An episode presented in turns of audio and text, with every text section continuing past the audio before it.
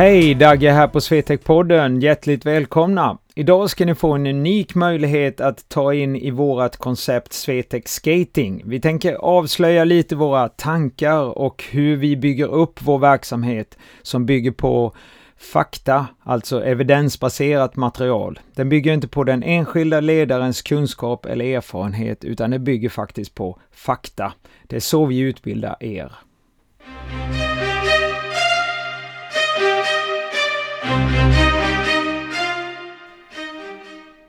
Swetec Skating ser vi som ett unikt koncept i utbildning. För det, som jag sa tidigare, det bygger på fakta. Så vi som ledare, vi tar våra grundkunskaper ifrån fakta och sen så bakar vi ihop det med våra egna kunskaper och erfarenheter och följer då den röda linjen i konceptet. Och det gör det att vi ledare ofta, ska vi säga, växlar i varandra väldigt bra. Vi tar inte ett äpple där och så nästa session så är det ett annat äpple, utan man kan se att det finns en röd tråd genom alla våra utbildningar. Och det är väl det som gör det här så unikt. Så hur bygger vi då upp det? Jo, vi delar upp det i två delar.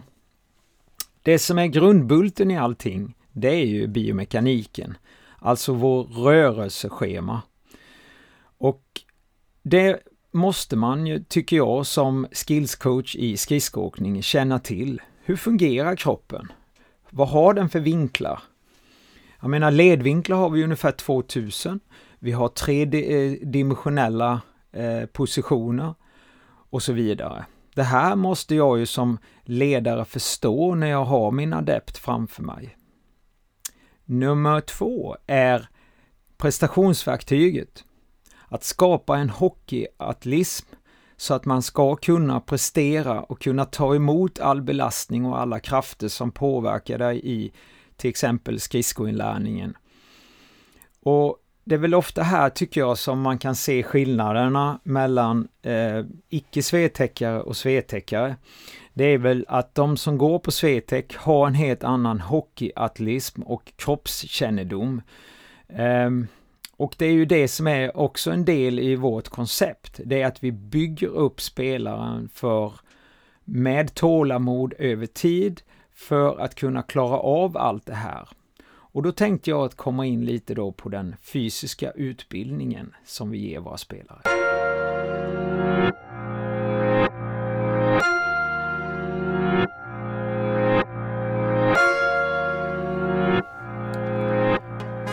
Om vi tittar på hur ser det ut klubbmässigt idag med den fysiska förutsättningarna?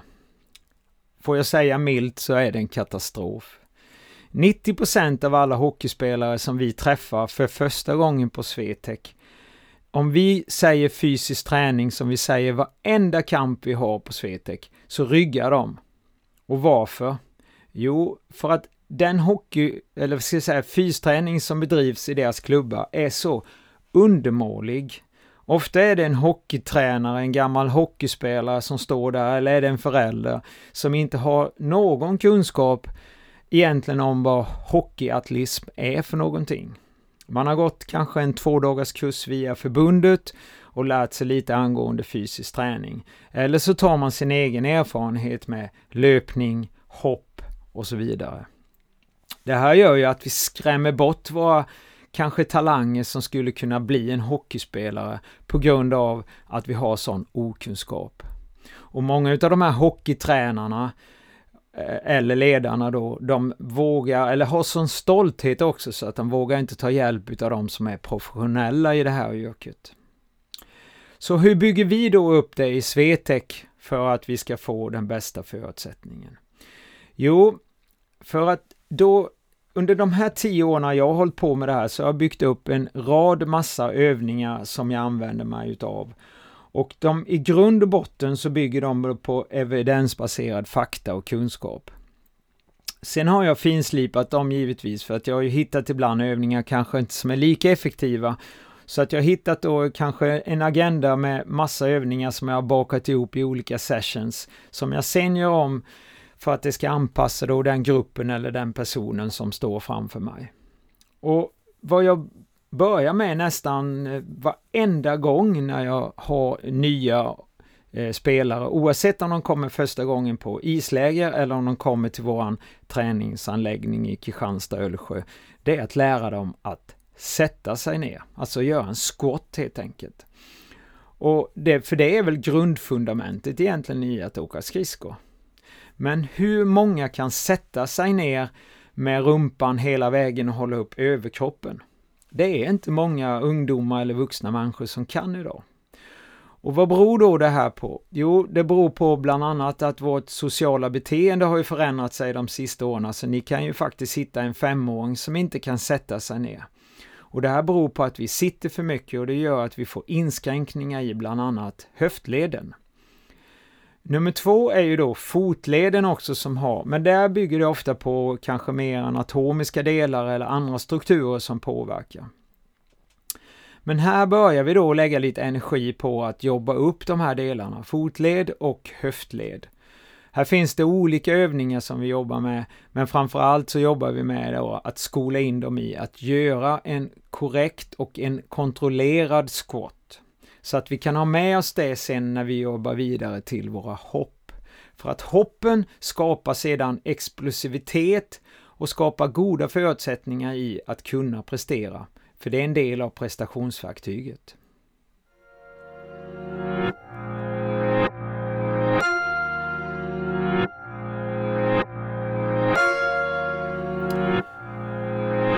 Så när vi har lärt oss steg ett, alltså att göra en skott med att pressa knäna utåt så rumpan följer med ner i rörelsen och att vi håller armarna högt så att ryggen blir rakare som vi sen har med oss vidare ut på isen. Och även när vi gör det på isen är det exakt likadan tanke. Så kommer vi till nästa del i vår utveckling och det är ju steg två. Det är hoppträning. Och hoppträningen tar ofta tid. Här gäller det att bygga över tid, här gäller det att ha tålamod och inte gå för snabbt fram utan att man verkligen lägger den tiden som det kräver. Vi tränar, börjar ofta att träna utan att hoppa upp på någonting. Vi börjar med att träna med hopp där du står. Så att man möter kraften i nedgång och man möter också själva hoppet när ni trycker upp en, hur man gör den här rörelsen. När man har jobbat med det under en viss period, då bygger man vidare med sidohopp, så man lär sig hur kroppen ska hantera kraften i sida. Och sen så börjar vi med hopp upp och då börjar vi med små höjder och bygger höjderna efterhand, desto bättre spelaren blir att kontrollera rörelsen. Som ni märker då så är vi väldigt noga i den här biten för att vi vet att när vi sen kommer in i de vidare stegen i vår programmering, då kommer ju den här belastningen att öka och i och med att du ökar belastningen så blir ju riskerna större. Vi vill alltid minimera riskerna i allting som vi gör, både off-ice och on-ice. Och det har vi ju märkt att de sista eh, 20 åren i alla fall, mig vetligt så har jag ingen spelare som har blivit överbelastad utav våran träning. Och jag tror i eh, 99% utav att det beror inte på att jag är för försiktig, utan att vi och jag lär in dem så de blir inskolade i rörelserna innan vi kan börja och stressa det mer.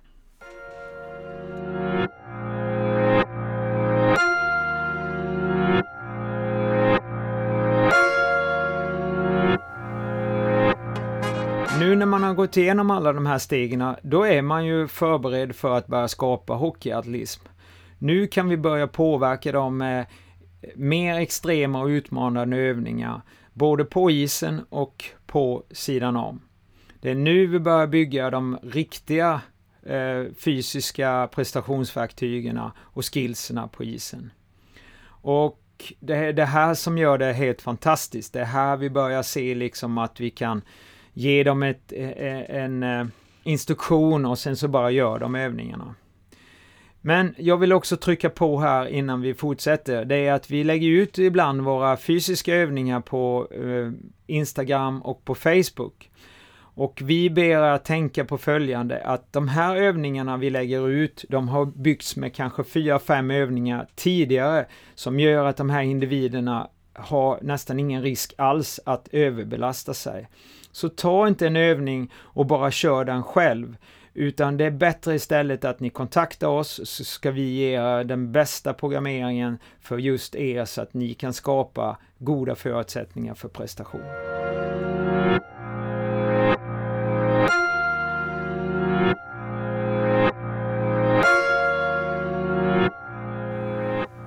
Så tänk på att fysik ska byggas utav glädje och kunskap. För då kommer ni att tycka verkligen att den här delen är rolig. Så ni slipper det som jag beskrev tidigare som ofta till 90% är så i klubbarna att det är en katastrof. Nu då när man har lärt sig att hoppa och när man bygger de här grejerna vid sidan om, då kommer vi till isen. Och eh, när vi kommer till isen så finns det också många delar som vi trycker på som vi tycker är viktigt. Om vi börjar längst ner, nummer ett, så har vi ju en skena och den brukar vi dela upp i fyra nummer, just för att spelaren ska förstå var någonstans han ska stå, eller hon, i de positionerna när vi åker skridskor. Ibland kan det vara när vi ska skota till exempel, Um, då ska vi kanske ligga på ett nummer, eller när vi gör en glidsväng så har vi ett ytterskär och ett innerskär. Då vet man om man ska ligga på trean och fyran eller om man ska till och med gå närmare tvåan och så vidare. Det här gör ju att spelarna har en helt annan förståelse i och man motiverar sig betydligt mycket mer i själva skridskoövningen. Det blir inte bara en övning, utan man har då en helt annan förståelse. Nästa del som vi brukar prata mycket om, det är hur paketerar vi våra fötter? Och då brukar vi ofta fråga, hur många ben har vi i foten? Hur många leder har vi i foten? Hur många har vi? Jag vet. Vet du? Vi har 26 ben och 33 leder. Och ni sätter på den här skon och knyter åt den så hårt ni kan.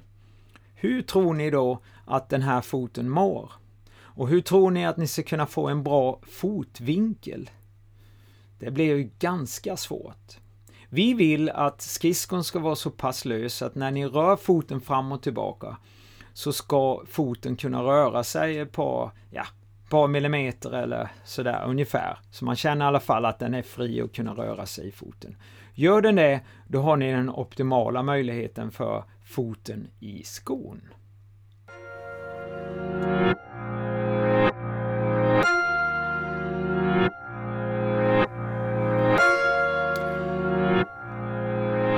Nästa del är fotvinkeln.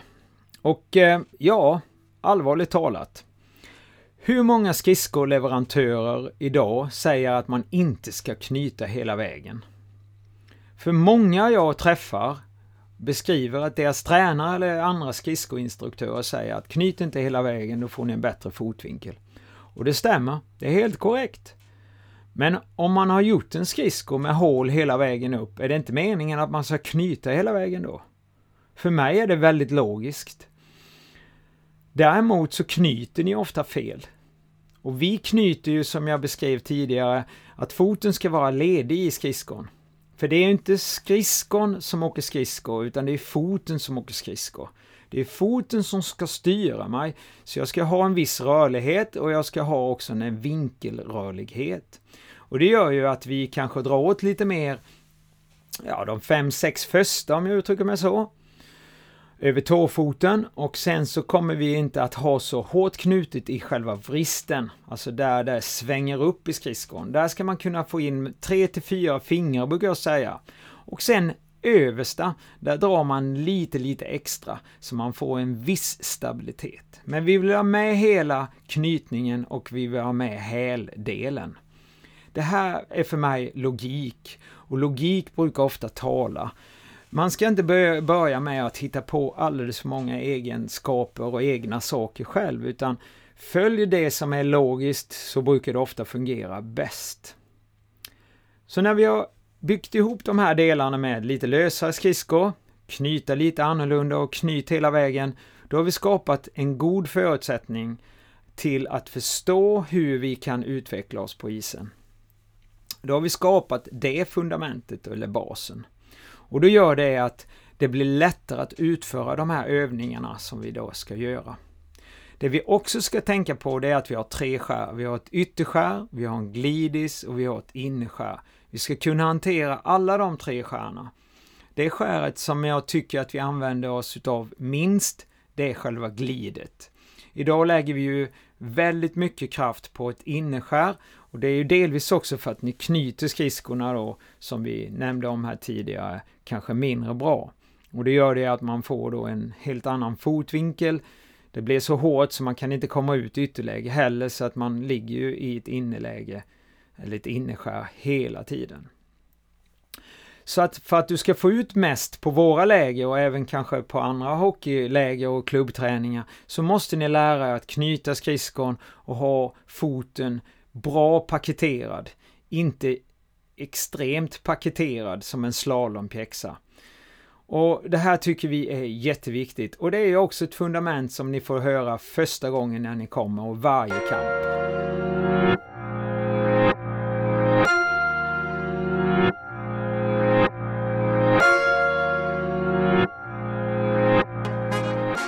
Sista delen nu i hockeypositionen då är ju eh, vinkeln utav överkroppen.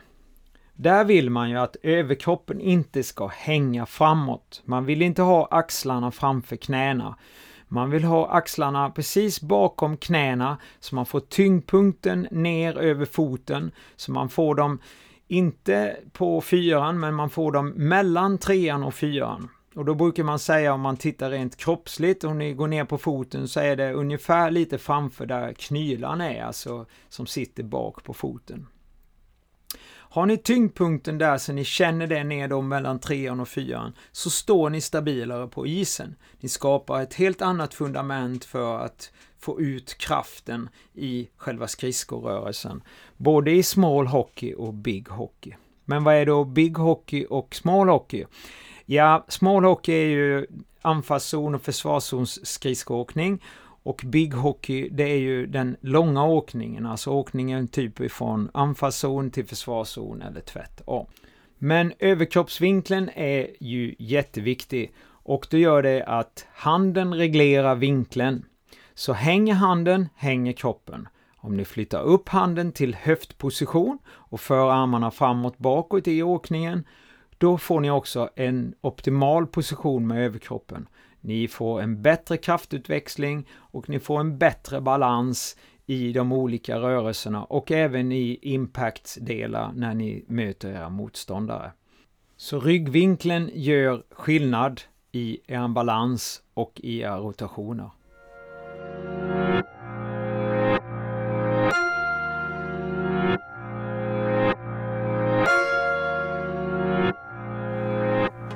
Så om vi ska sammanfatta lite vad vi har gått igenom idag så har vi gått igenom att eh, fysik ska byggas ut av glädje och kunskap och det ska finnas en viss transfer till det vi gör på isen och det är ju bland annat att åka skridskor som det handlade om i, idag i Swetec Skating och att vi bygger upp och skolar förutsättningarna för eh, prestationsverktyget och den fysiska förutsättningen. Och sen då när vi ställer oss på isen och ska börja lära in det här med skridskoåkningen, att det finns vissa bassaker som man måste kanske tänka på betydligt mycket mer än vad man gör idag. Hur skridskon är, för skridskon är ju en av de viktigaste verktygen. Och då kan vi inte paketera de här 26 eh, benen och 33 lederna liksom genom att de inte ska kunna röra sig alls. Och sen givetvis också att förbättra våra vinklar Eh, fotvinkel, knävinkel i och med att vi stabiliserar upp det i vår fysiska förutsättning. Och sen givetvis också då ryggvinkeln som vi avslutade med som är så pass viktig. För det är ju hur vi har vår överkropp, det är ofta det som spelar roll när ni sen kommer vidare med puck och klubba. Så eh, ja, Där fick ni en liten inblick på hur Swetec Skating-konceptet, eh, vad det är som gör det här så unikt. Nästa gång kanske jag jobbar vidare med det som vi började på här och jag hoppas att ni lyssnar och skriver och eh, ger oss lite feedback. Ha det så bra, hej då!